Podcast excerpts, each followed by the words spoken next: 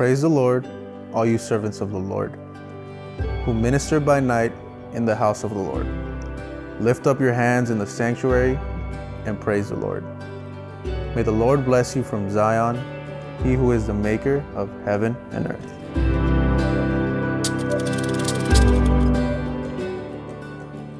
Good morning, Three Crosses. There we go. See, that's what I want to hear. You guys are...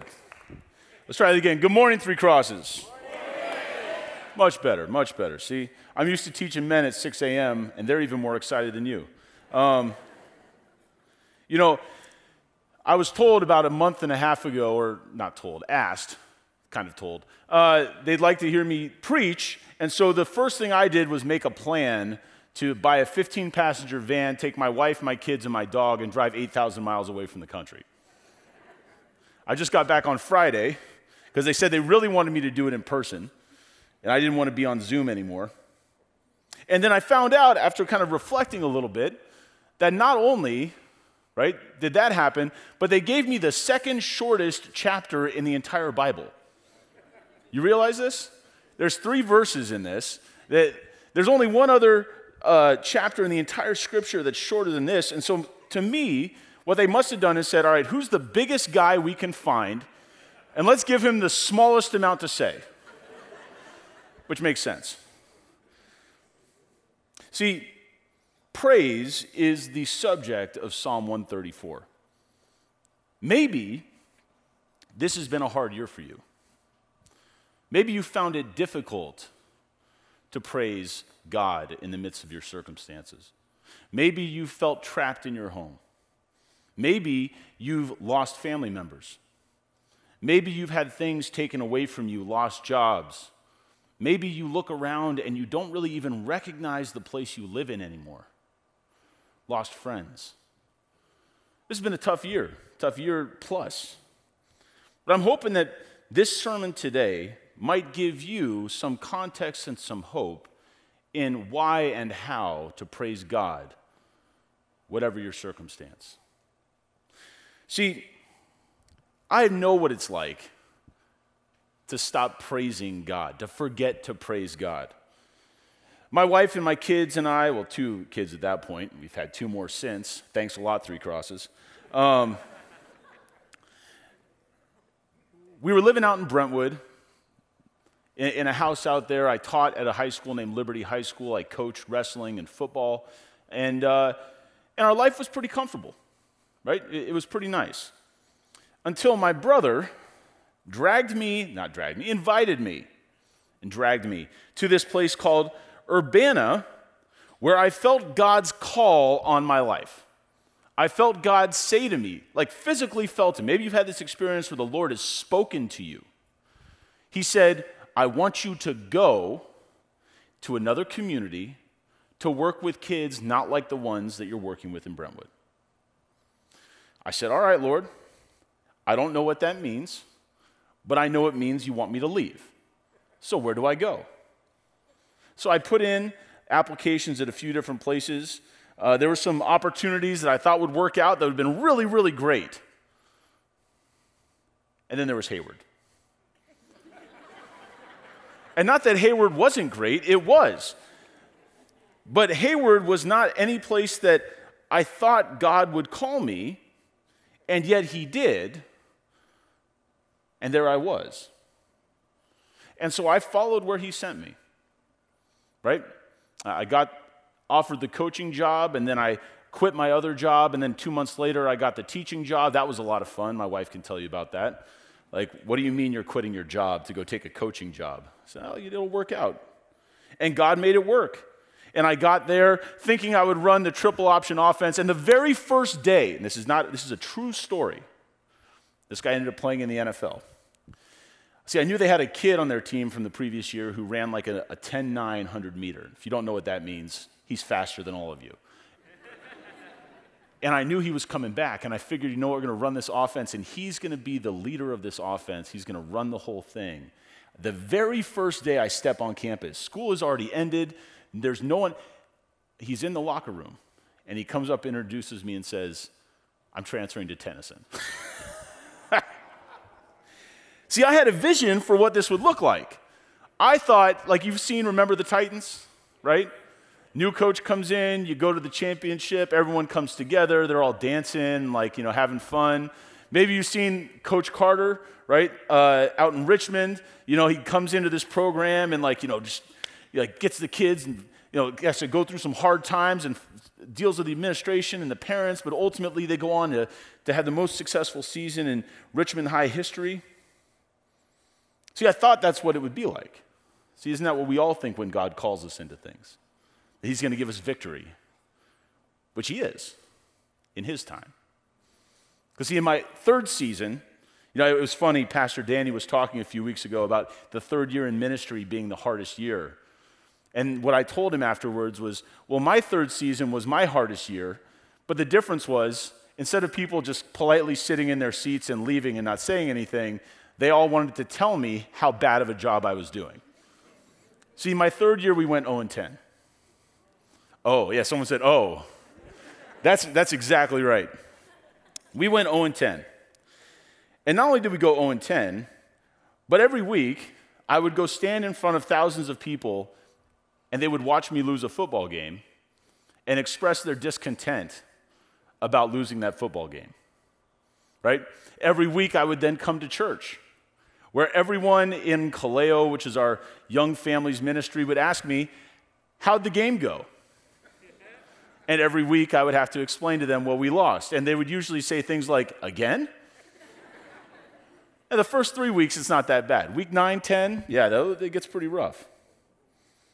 And what happened was, as I walked into that place and I became so wrapped up in what was going on with football, I lost sight of what God had called me to. I became absolutely focused on trying to fix what was wrong with the football team. My wife will tell you, I would spend 3 hours every night on the phone with coaches. Hey, what should we change here? What should we do here? My whole mindset, my being, I basically psychologically walked away from my family. I forgot why God had called me to Hayward in the first place. Because while winning's important, that's not all I was there for. See, I forgot to praise God. I lost complete sight of what I had been sent there for. I resonate with that scripture, with the scriptures here, because I see a similar thing happening in verse 1 of chapter 134 of the Psalms. Take a look with me. It says, behold, bless ye the Lord, all ye servants of the Lord, which by night stand in the house of the Lord. And maybe you're reading that being like, my Bible doesn't say that. Yes, I use a little New King James here, so we're going to have some fun with it. But when I read that, I'm thinking to myself, what is this saying? And what it seems to be saying to me is God is telling his servants, the ones who are there to serve him, to bless or praise him in the midst of their service. So then what is praise? Right? Well, we think of praise oftentimes as what we were just doing, right? Ian was killing it, right? People, hands are up, clapping. And that is praise. That is a form of praise. But I would submit that praise is something even more significant than that, more than just singing or lifting hands or closing your eyes. And while posture matters, I would say that praise is an inner response to an external reality. Praise is an inner response to an external reality. And how do we understand that? How do we get what that means? Well, I want to dig into that first verse. Take a look with me, okay? When I read that first verse, behold, bless ye the Lord, all ye servants of the Lord, which by night stand in the house of the Lord, I ask myself, what does it mean to be a servant? See, what is the nature of being a servant? What does it mean to serve? See, in this scripture, they're not just talking about general servants, though we all serve in whatever capacity that God has sent out into the world. We serve him in his kingdom. This specifically is talking about the Levites, the tribe of Israel set aside for service in the temple. So the question I have to ask myself is, why do God's servants need to be reminded to praise him? Why do we need to be reminded to praise him? I was thinking about this, that the Levites are in the temple and their job is to fix things up or to pray for God or participate in sacrifices, and that those jobs probably after time become kind of routine. And maybe those jobs become all-consuming, so that what eventually happens is you are simply doing the job but forgetting who and why you're serving. And the reason I know this is because as a coach in that 0-10 season, I forgot that God had sent me there to serve my players, to serve my students, to serve that community, and I had confused my calling with winning. And not that those things can't be united together, but the one does not necessarily dictate the other. It reminds me of Jonathan Milton, one of his poems as he's going blind and losing his ability to see and to write. He has this line, it says, "They also serve who stand and wait." See, it's not about the doing, it's about the serving. And who do we serve? Well, we serve our master. Who is our master? Our master is Jesus. But the problem is, being a servant, you're constantly facing outward, doing the work, while the master is behind you. And so what happens? Well, it's easy. You forget why you're serving and for whom you are doing the work. Not for the crowds, right? Not for the rewards, but for God. It reminds me of Matthew 18:21-35. Pastor Danny preached on this a couple months ago. The parable of the unmerciful servant, right? Talk about a servant who forgot, literally, right after being face-to-face with his master. See, God wants us to praise him so we're reminded of who we serve and what our service is geared toward. In the parable of the unmerciful servant, you guys remember this, the servant has an unpayable debt that he goes to the master, and the ruler forgives his debt entirely. Like, you don't ever have to pay me this.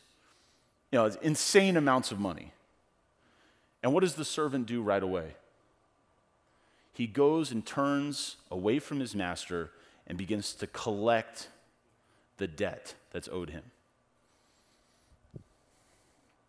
See, I had forgotten that while we weren't winning football games, there were other reasons for me to praise God. See, we had been in a tough church situation. I was working in one church, and my wife was attending another church. And we left that when we came to Hayward and found Three Crosses, which has just been a blessing to me and to my family. We had had a child. Josh, you think that would be a reason to praise God? A new life, not as important as winning football games. We'd had friends move or kind of transition into other phases of life, and we came here and were just surrounded by friendships that have lasted for a decade.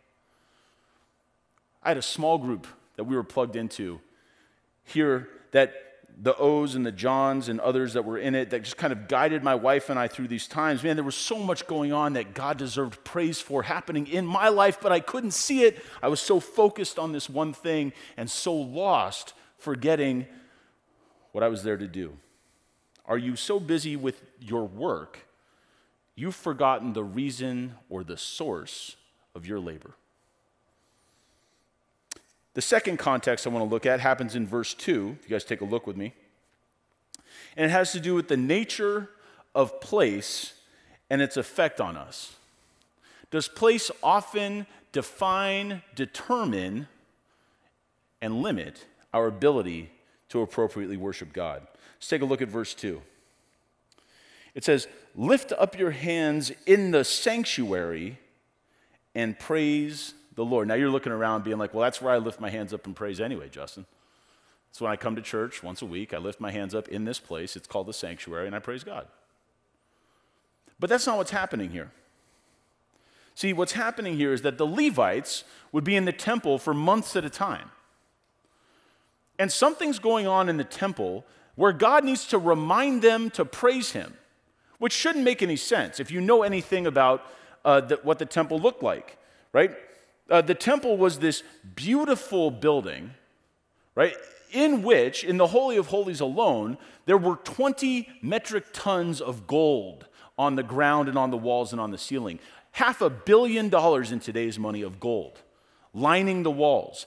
Statues of cherubim carved out of olive wood, right, 18 feet high with wings, each wing 18 feet long. This spectacular place. You guys ever seen something that took your breath away? Right? We just got back from this trip I told you about. We drove all around the country, and let me tell you, places like Yellowstone, you see the steam rising and the grass and the mountains around you. You go to the Grand Canyon, and you just see colors and lines and just extending as far as you can see east to west.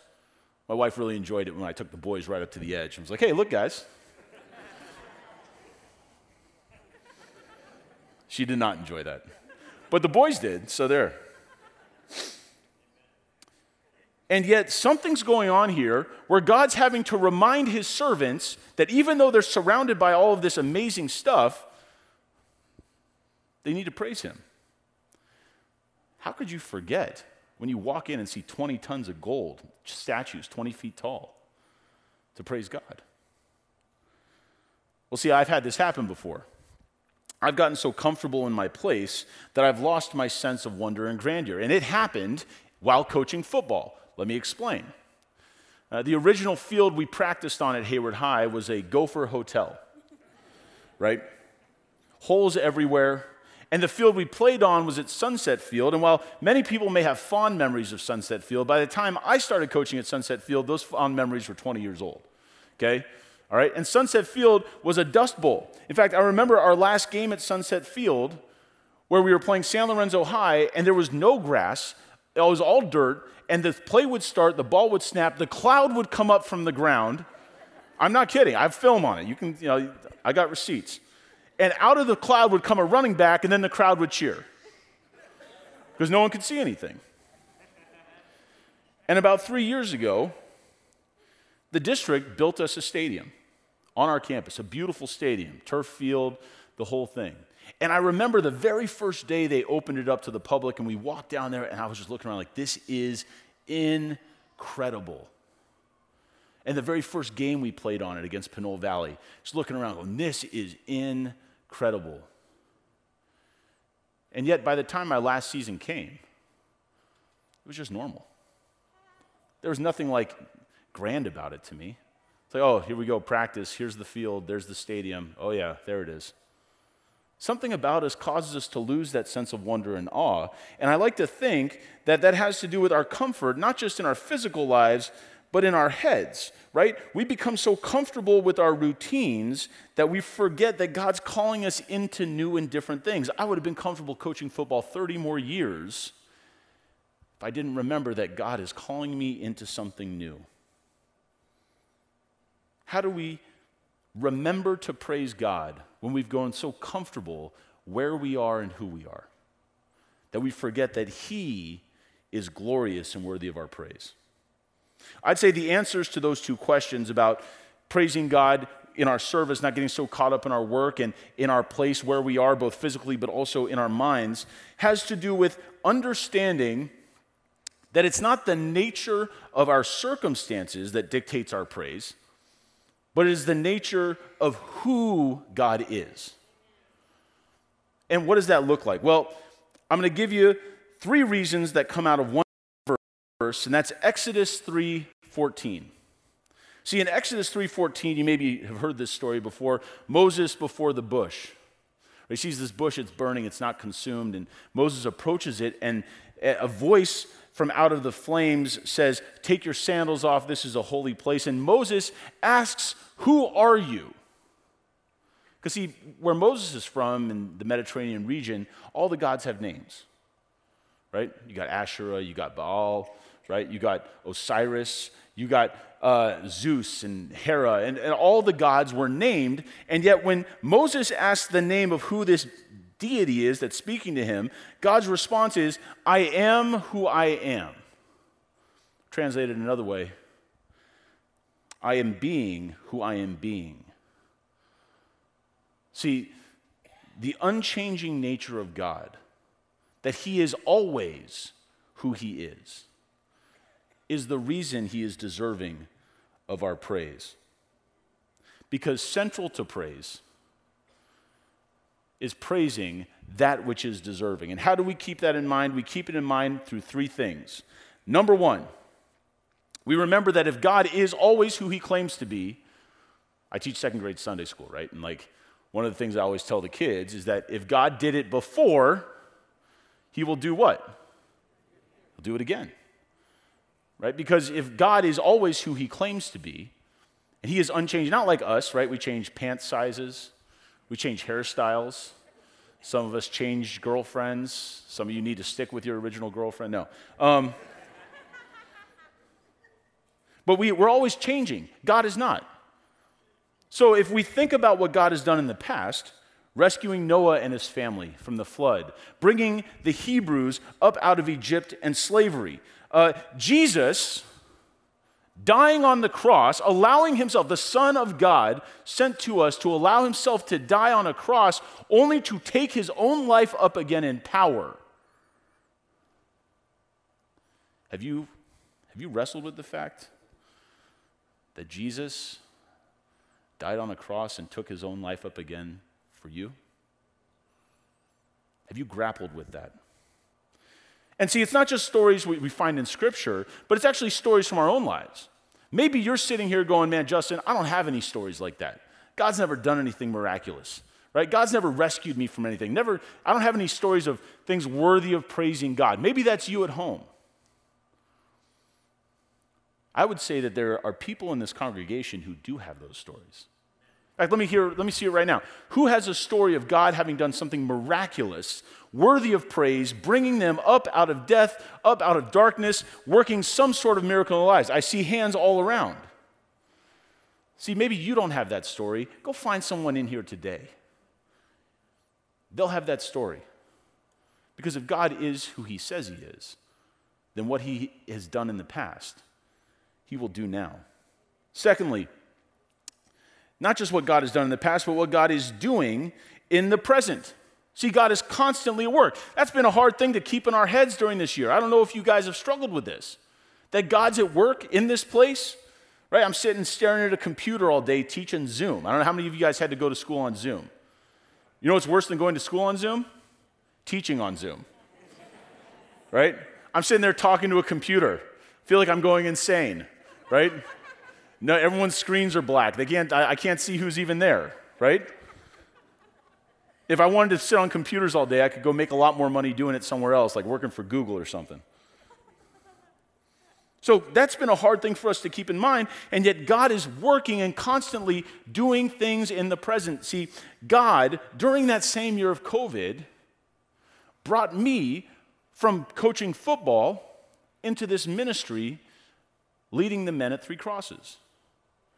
See, what that God was doing, I thought God had sent me there to coach football. God did not send me there to coach football. He sent me there to serve that community and to prepare me, much like Moses in the desert, where I was leading young men, and now he's moved me into leading, well, not as young men.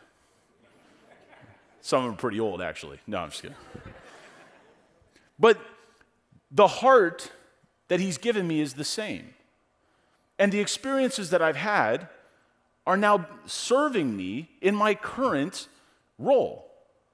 And if I hadn't had those things, I guarantee you this, if I had not experienced what I had then, I would not be prepared to do what I'm doing now. See, the same miraculous work that God did then, God is continuing to do. And I know that he's going to be faithful, because just like he pulled my program out of the depths, so that the last 2 years we won league championships and we were 6 years in the playoffs and we sent 14 kids out on scholarship and we won a first home playoff game in over a decade, God is going to make those things happen again in whatever capacity he sends me. Maybe just not in my third year. Because what God has done in the past and what he's doing now also applies to what God promises to do in the future. And to that I look at Revelation, guys. Revelation 21. Revelation 21, verses 2 through 5. And if you've been in a tough place during this pandemic, I want you to just let this marinate inside of you.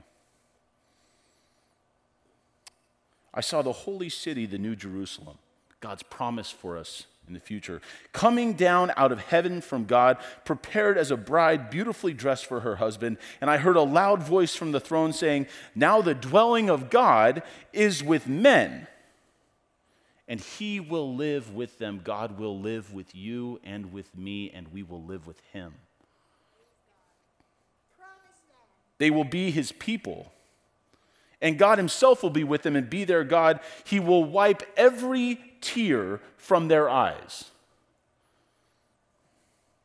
There will be no more death. I'm going to say that again. There will be no more death. The promise he has for us. Or mourning, or crying, or pain, for the old order of things has passed away. See, God has a good plan for our futures that he will see to fulfillment. Brothers and sisters, I ask you now, if you haven't considered that God sent his son Jesus for your salvation to be a part of that plan, do not leave this place without turning to him. This is always the time, always the place. See, by praising the source of our servanthood, by remembering that it is who God is that dictates our praise, and by praising whatever space we're in, we make ourselves equipped to continue in service. And we look ahead with joy and pray that someday every knee will bow, every tongue confess that Jesus Christ is Lord. And you're saying, "Justin, that's great theoretically, but how do I praise?" And so I'm just going to give you 6 things. Right? Once the theory's in place, the rest works itself out. But let me give you 6 practical ways that you can go about praising God and structuring your life in order to praise God. The first one is this: dinnertime thankfulness. Shout out mom and dad who came up with this one long ago when I was a child. There's something that we do in my family where every time we gather for dinner, we thank God. We go around the table and give thanks for what God has done for us in that day.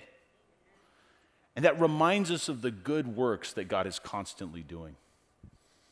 Number 2, hold your hands up, outstretched. I always love science, right? Because science is always confirming what scriptures already tell us, right? You know, it's like scripture says, hey, hold your hands up. And then like 2,000 years later, science is like, hey, holding your hands up is good for you. Right? You got to love that, right?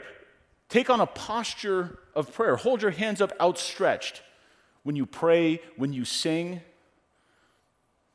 right? That way your body is a reflection of the actual prayer itself ascending up to the Father. Number 3, thank God before meals. This is a simple one, right? Thank God for your daily bread. I know we get our bread from Costco or Safeway or wherever, but thank God that it's there, right? Thank God for your toilet paper, because there was a time about a year ago where toilet paper was hard to come by. But you thank God regularly before you eat as a reminder that it is God's provision that we have what we have. Number 4, parking lot prayer. I love this one. Hey, after 8,000 miles on the road, let me tell you, right, you pray that God is like providing for you, right? A truck pulls over in front of my wife and then slows to 20 in like a 65 zone, and we all almost die, and then we're like, thank you, Lord, for saving us from this, right? When you get someplace in your car, pray, thank you, Lord, for seeing me safely, right? Number 5, write down your prayers. I love this one. I have family members that practice this. I'm not great at this, but they write their prayers down, and then over time they can look back and see how God has intervened and answered prayer, which causes us to praise. And the last one, and this, there's a lot of reasons to read the Word, but the last one is this, man, be in the Scripture, read the Scriptures, and be reminded of God's faithfulness. Have you been in a desert for the past year? There's scriptures about people wandering in deserts for 40 years. How do you praise God? right? And maybe you've been in a dark place. There's scriptures about people who've been in dark places, and be reminded that God is faithfully seeing us through these things. Not because of the outcomes, but because who he was is who he is and who he ever shall be. Bow your heads. Father God, we thank you for who you are. We thank you for your faithfulness. We thank you for the scriptures that remind us over and over that you are always faithful and just, loving us and seeking our good. Lord, some of us have been struggling with difficult things in our lives. May we be reminded that you are constantly working for our good, and may we be reminded to praise you, whatever our work, wherever we are, because you are who you say you are. May we carry that in our week, and may this be in our hearts as we go about being your servants in the world.